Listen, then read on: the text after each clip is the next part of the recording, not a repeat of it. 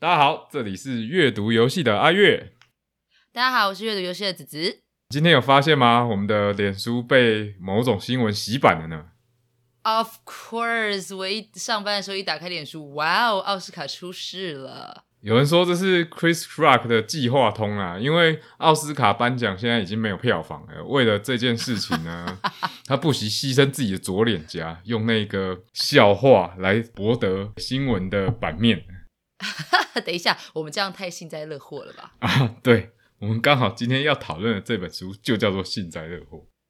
其实没有刚好，我跟你们说，就是这个小道消息，我们早就把这一集录完了。对，谁知道今天早上才开工没多久，这个新闻就跳出来了，那一巴掌把我们那一集直接打翻了。真的，所以我们就立刻来重录一遍关于幸灾乐祸。那至于幸灾乐祸到底是我们的幸灾乐祸，还是 Chris Rock 的幸灾乐祸呢？那我们就来听听这本书的内容吧。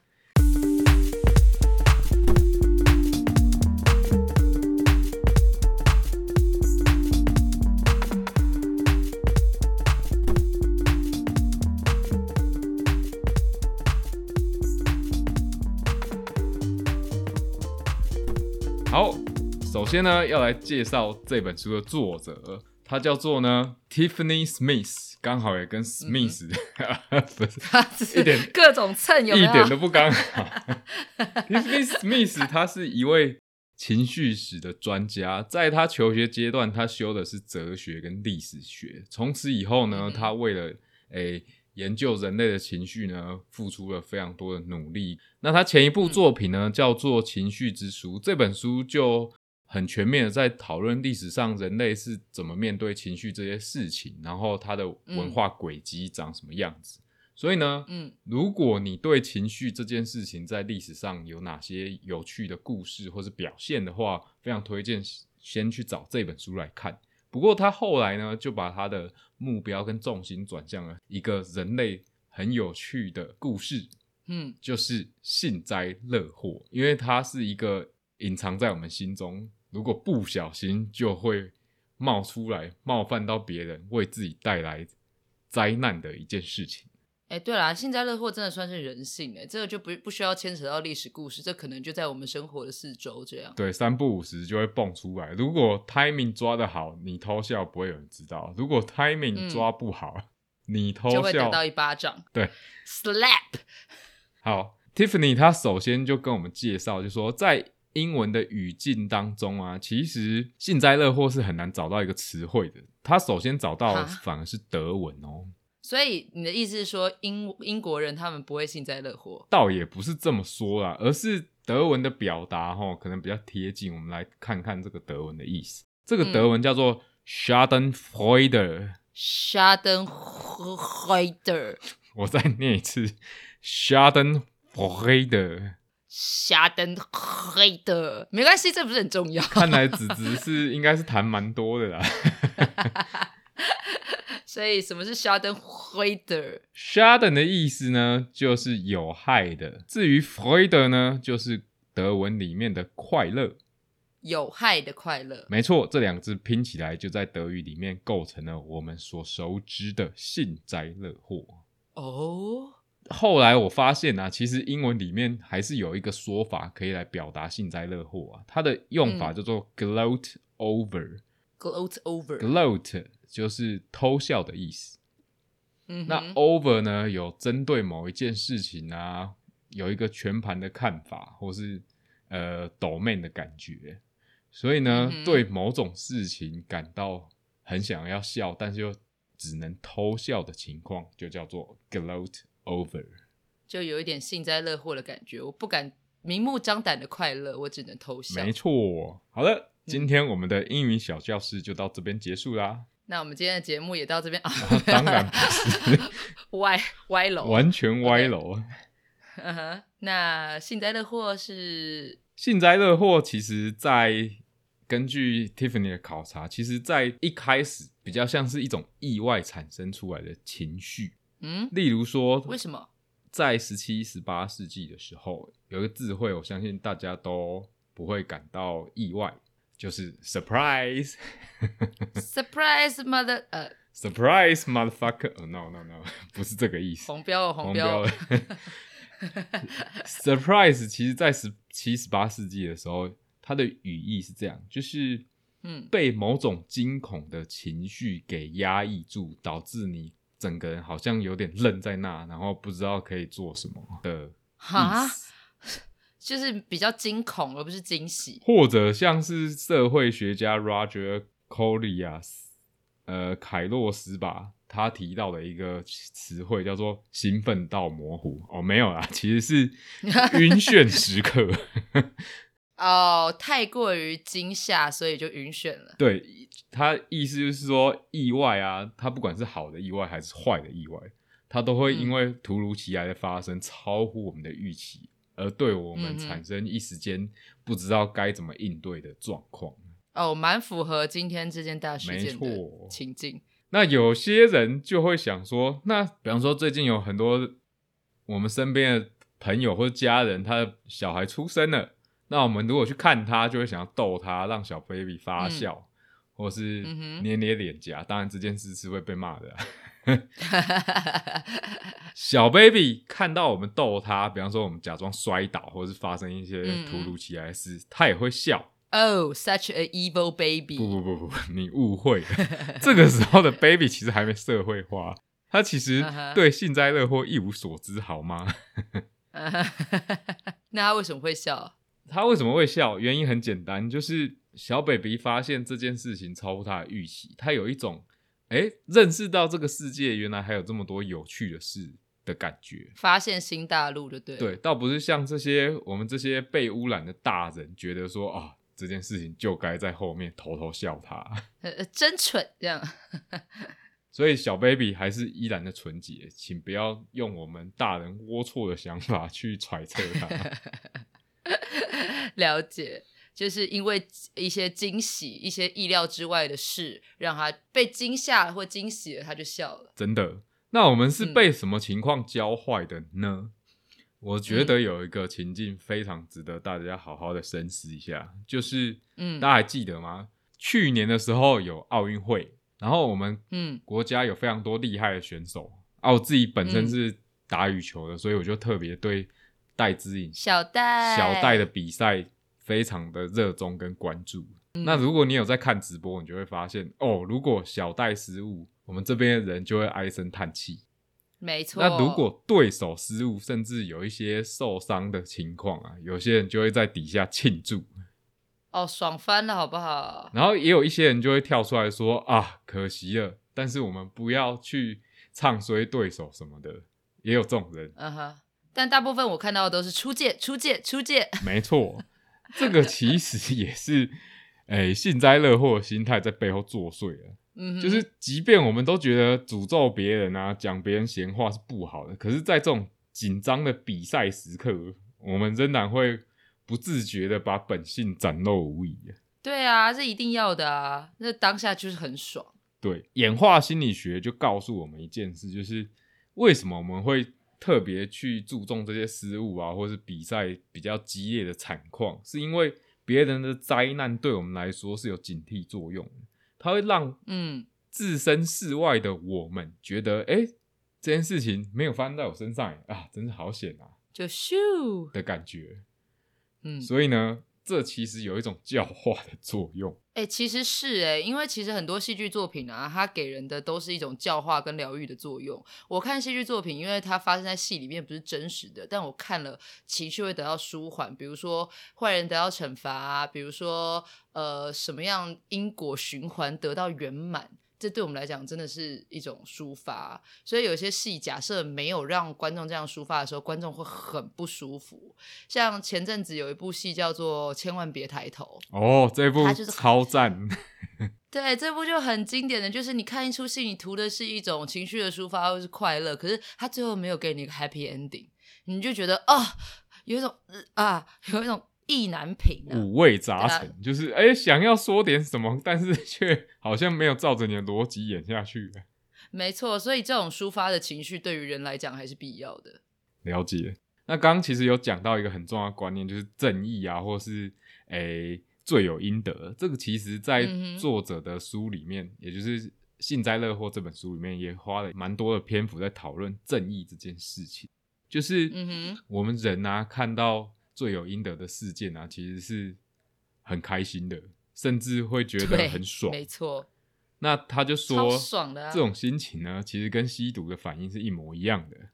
哈，等等，你的意思是说，如果今天有一个人吸毒，我应该要就是二十四小，不要让他戒毒，二十四小时让他看那种大陆的爽片，倒也不是这样，呃戒毒。绝对不是这样。他说后面的原理是这样，就是我们都会觉得有那种后见之明的一种偏误，就觉得哎、诶我事前就知道他是坏蛋啊，现在终于被揭发了吧，所以会有那种拆穿别人假面具的快感，就好像就是想要证明自己是聪明的、有先见之明的这种感觉，哦，了解，就很像，就是他你看看你这个坏蛋，嗯，就叫你不要使坏了吧。就很像我们在玩一些什么侦探游戏或者是什么剧本杀，有没有？有些人一开始就把你拆穿，然后事后果然整个案件的发生或是线索都导向你推论的那些人，然后你玩完就会觉得、嗯哦，真是真爽，成就感哦！对，我懂那种没有抓到凶手的团，真的都会意难真的但是啊，凶手逃脱了，我们太笨了，他们就会觉得那团心情很差。真的。然后爽了之后，凶手 正义这件事情，虽然说在很多面向来说都是对的，可是我们也常在一些漫画啊，或者是电视的作品发现，哎、如果我们正义上瘾了，其实是会嗯哼造成一些悲剧的。比方说，有些超级英雄，他就因为爱上正义给他的反馈，然后嫉恶如仇，甚至有时候会有一些哦心理上的偏执，就好像哎。诶一定要嫉恶如仇，然后一定要罪有应得，这些事情发生。其实这也就是某一种上瘾了，对不对？就是真的像吸毒一样。，对，相似的情况呢，其实也发生在网络上。例如，嗯我们最常见的就是网络的酸民。啊，对，酸民呢，心中总是充满了正义感，它不代表特定嗯的某些人啊，但是我们常可以在网络上看到，就是为了某些正义，所以大家聚在一起，好像能够做一些未审宣判的事情啊，就觉得哎、他们有那些权利。等到事件或者是事情有一些离奇的转折的时候，突然间大家就像墙头草一样，又说啊，早就早就跟你们说了，不要这样这样这样，怎样怎样怎样。了解，就是会图那一时的口舌之快了。，对，就好像自己很懂键盘柯南啊，键盘柯南，没错。嗯那哼这件事情呢，特别是在那些网红啊，从神坛跌落人间的事件上，特别的明显。比方说，我们昨天就有聊到了一个话题，就是去年《雷神索尔》在台湾上映，不是在两岸上映的这件事情。你是说力宏与雷神之锤吗？没错，大家看王力宏，觉得哎、他就是一个有才的 A B C，然后又很会赚钱，然后嗯在多年前娶了现在的雷神，然后拥嗯有三个孩子，感觉一家幸福美满。人生圆满的感觉。更重要的是，雷神所要的那间公寓居然是上亿的豪宅，这就让哇塞！很多吃瓜民众觉得哇天哪，真是。然后终于发现你跌倒，他们就觉得好爽。没错，因为他们都觉得王力宏看起来这么完美，肯定有一些令人想不到的阴暗面。对，哎、这个之前前阵子在大陆也有发生过类似的事情，那个更直观。哦，你知道郑爽吗？呃，我只知道台湾有真爽泡面，呃，不是歪楼，sorry。郑爽是一位女演员，是然后她是大陆的顶流明星。那现在大陆的很多顶流明星常常被人家诟病，就是说德不配位。为什么？因为就是你拿了天价片酬，但是你似乎演技不是很到位。但是呢，你即便演技不到位，但是你还是一步一步片的接。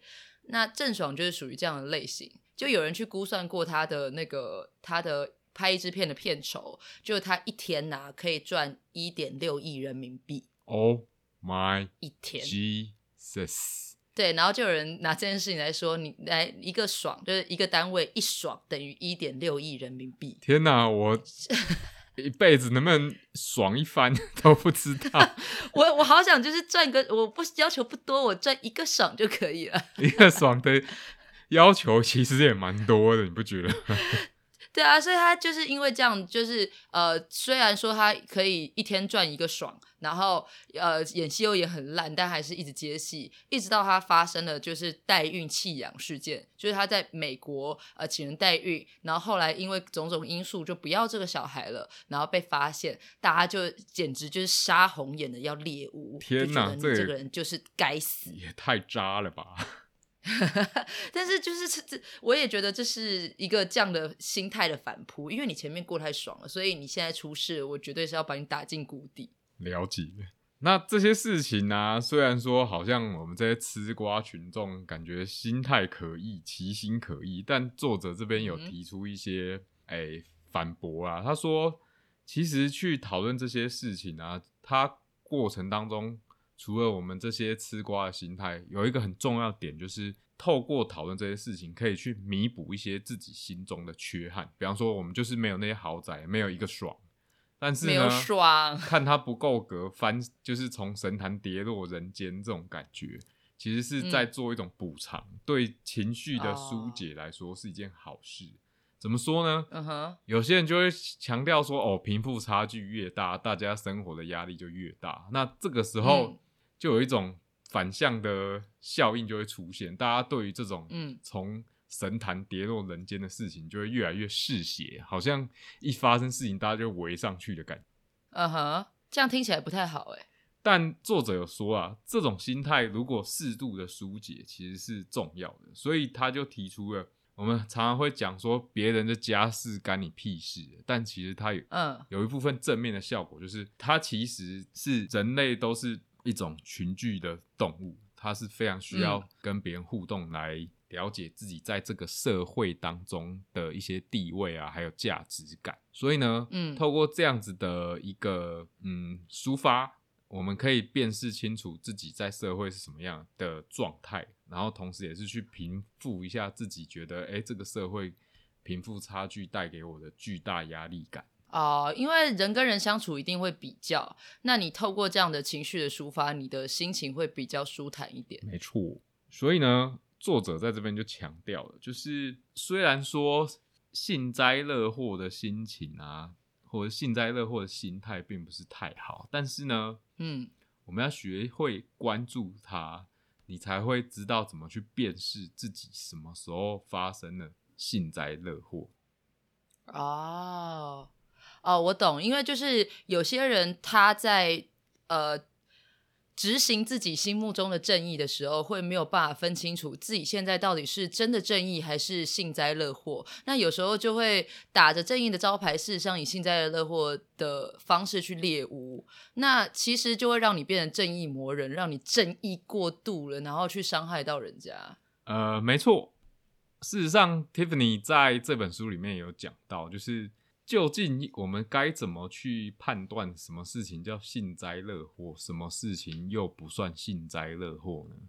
嗯，我们今天就举一个例子好了，比方说，今天我们走在马路上，有一台汽车呼啸而过，那个引擎声跟排气声直接碾压整个街道。对，嗯哼，我这里心里就心里想，就会通常一般人想，就会是你最好下一个路口就被撞。对我们大部分的人 听到这个非常恼人的噪音的时候，都会想说：“哦，内心千百个三字经就出来了。”可是呢，这种幸灾乐祸、诅咒他人的心态啊，它会在一个情况下发生扭转，就是如果这一台呃驾驶这个驾驶人下一幕发生了车祸，而且是非常严重的碰撞。我们除了惊吓之外，我们的幸灾乐祸情绪也会消失。哦，我们就会赶快打电话叫救护车，而不是在旁边笑。对，我是不知道是不是每个人都会这么做，但是就这位 Tiffany 的研究，他有说，就是人在碰到别人产生生命财产重大损失的时候，其实就笑不出来了，就不太会有幸灾乐祸的情绪，因为那个时候道德感跟人道关怀的情绪会。把幸灾乐祸的部分完全压制下去。嗯哼，那你如果这时候在旁边笑，就真的很不切呃不合时宜。这个就是一些界限，不过还有一些比较细微的界限，比方说我们今天 Chris Rock 跟那个 Will Smith 啊哈，他已经去呃贬低他老婆，然后对他老婆进行一些人身侮辱了。对，那这个情况也是，诶，幸灾乐祸会不小心擦枪走火带来的附带伤害。嗯，就是当你觉得很有趣，可是呢，这个乐趣却是建筑在他人的不幸的事件上的时候，嗯哼它就会造成尴尬，而不是幽默了。啊。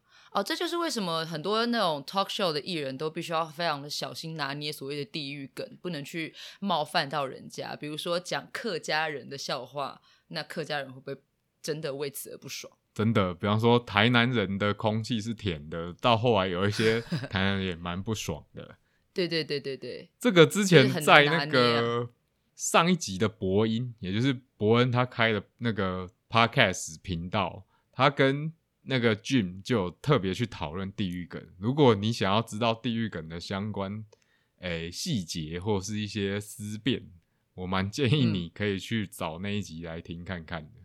就是这是一个幸灾，这个地狱梗其实就是一种幸灾乐祸，但是你要到什么样的界限才不会去冒犯到人家？但无疑的啊，其实我会觉得地狱梗它就是走在钢索上。当你的 安全措施还有你的那些观众有被你训练过，那你的地狱嗯梗会成为一个很好笑的养分来源。嗯，相反的，如果他不小心流出了这个圈圈外，别人就是被扇一巴掌，比较 比较断章取义去了解你的一些笑话的时候，他很有可能就会觉得啊，你这样子做太过分，太超过了。没错，那我相信大家在社会上走跳这么久，多多少少各式各样的八卦新闻啊，应该多少都知道什么叫做越线，什么叫做没有越线。嗯，没错，那今天 Chris 就是很明显的他越线，嗯，哎、不过我们这边还是要再强调，我们没有要讨论这件事情的对与错，对，哼，毕竟 Chris 他在讲这个笑话的时候，其实没有先串场串好。当事人呢，他摆出了一副臭脸，就是他觉得他深刻的被冒犯了，所以 Will Smith 站在护妻的立场上前去，想要讨一些公道，嗯，然后就犯下了揍他人的这件事情。当然，暴力是相当不可取的，不过这件事情嗯有它的前因后，我们就姑且不讨论谁对谁错，我们只是试着用诶、这本书告诉我们的幸灾乐祸呢，去了解一下这件事情。嗯哼，就是为什么这个玩笑会过界，它跟呃人的心理有什么样微妙的关系？对，在我们日常生活中，特别是我们在工作上啊，这种幸灾乐祸的心态呢，也非常容易发生。例如呢，组织心理学家 Robert Sutton 他写了两本书，一本叫做《拒绝混蛋守则》，啊，还有这种守则，好想要。对，还有另外一本书叫做《混蛋生存守则》。哦，这两本 这不就是这不就是那个矛与盾吗？呃，不是，我后来去研究了一下，发现混蛋生存守则呢，其实是告诉你如何在一个你周遭都是混蛋的职场上活下来。哦，换句话说，那另外一本书是怎样？你如何成为一个混蛋还活得很好？没有没有没有，都是在告诉你如何避免生活中、职场中的混蛋。啊哈，那这两本就是像刚刚讲，这两本书都得到一个结论，就是当混蛋被撂倒的那一刻，我们就嗯学会了幸灾乐祸的真谛。因为那个时候，哈，什么意思？我们的笑容里面深切的反映出我们嫉恶如仇，然后觉得别人罪有应得的这件事情。啊哈，特别是茶水间之所以对每个公司来说如此重要，变成标配，就是因为啊。因为我可以就是偷偷的去那边倒杯茶，然后跟人家八卦一下。你看那个隔壁的混账，他终于怎么怎么了？这样，没错，因为呢，职场上它本来就是一个既竞争又合作的一个工作环境。嗯我们一方面要跟周遭的同事合作，才可以让一些事情有进度，工作有成果。嗯可，是我们一方面又担心，就是当这些成果跟功劳变成别人的时候，会不会威胁到我们自己的饭碗？哦，用比较诶赛局理论的角度来说，它就是一种结合竞争跟合作的赛局，叫做竞合赛局。也就是说，如果我今天不假设你对我做了什么不好的事，我不去茶水间稍微抱怨一下、抒发一下，我很有可能直接跟你正面刚上。那这件事情可能对公司不见得是好事。对，那这件事情呢，作者还引用了尼采的一个很有趣的概念，叫做愤懑。愤懑。尼采呢，针对愤懑的解释就更有趣了。他的意思是说，虽然我们表面上看起来风平浪静，但实际上，嗯我们的灵魂呢，正在斜眼看着对方。哦，就是我们时时刻刻下意识的会去评价别人，甚至批判别人。对，但是我们表面上都会跟你好来好去，不会跟你说啊啊你这边不行，怎样怎样怎样。这就是人性吧？所以啦，抱怨其实本身就是有用，而且嗯，抱怨必须私下抱怨，不可以太公开的去讲别人的事情。啊哈，就是达成情绪抒发即可，也不需要真的针对这个抱怨去做一些很很就是武断的决定或行动。不过哈，我觉得抱怨真的还是要好好看时机啊。他跟刚刚 Chris 走钢索的一些做法其实蛮像，因为假设你的抱怨不慎被一些嗯嘴巴关不住的人听见，你会以为自己在一个安全的场所，但实际上是将自己的秘密暴露给一个极不安全的人。啊，真的哎，而且这样子很容易在职场上造成派系的，就是针锋相对。对，所以这个虽然我们这样讲叫做抱怨有用，但是还是要好好的把握住抱怨的时机啊，跟场所，掌握好这样的智慧，否则你的抱怨可能会就会变成把柄。呃，或者说是你可以寻找另外一种比较好抒发情绪的方式，而不是遇遇到事情就一定要抓着人来讲。没错，嗯，总之呢，这本书就是要透过各方面来讨论幸灾乐祸发生的现场，还有背后的原理，来告诉我们说，哎、其实幸灾乐祸呢，是我们人性当中很重要的一部分。嗯哼，就是让你去认识人性，因为人性有黑暗就有呃有光明就有黑暗，我们不可能永远都是面向光明那边。那你要去了解你幸灾乐祸本来就是你的本性，然后你好好的去识别它，告诉自己什么时候你在幸灾乐祸，什么时候其实不是，你这样才不会无意间去伤害别人，甚至伤害自己。没错，那不知道今天这样子针对这本书的介绍，有没有帮助大家理解为什么威尔史密斯要打那一巴掌？我觉得大家应该蛮理解的吧，因为我看那个网络留言都是说啊，我捍卫他老婆这一巴掌，OK 的。好的，那以上就是今天节目的全部内容啦。如果你有任何的想法或是书籍想要推荐给我们，欢迎呢在 Park Apple Podcast 底下留下五星好评，并且呢订阅我们的频道。这样子呢，嗯大家想要看的书籍或是相关讨论的内容呢，就可以 share 给我们，我们也会去针对这些主题或是书籍呢，做成这样的节目分享给各位。嗯哼，好的，感谢各位今天的收听，那我们下一次再见啦，拜拜。拜拜。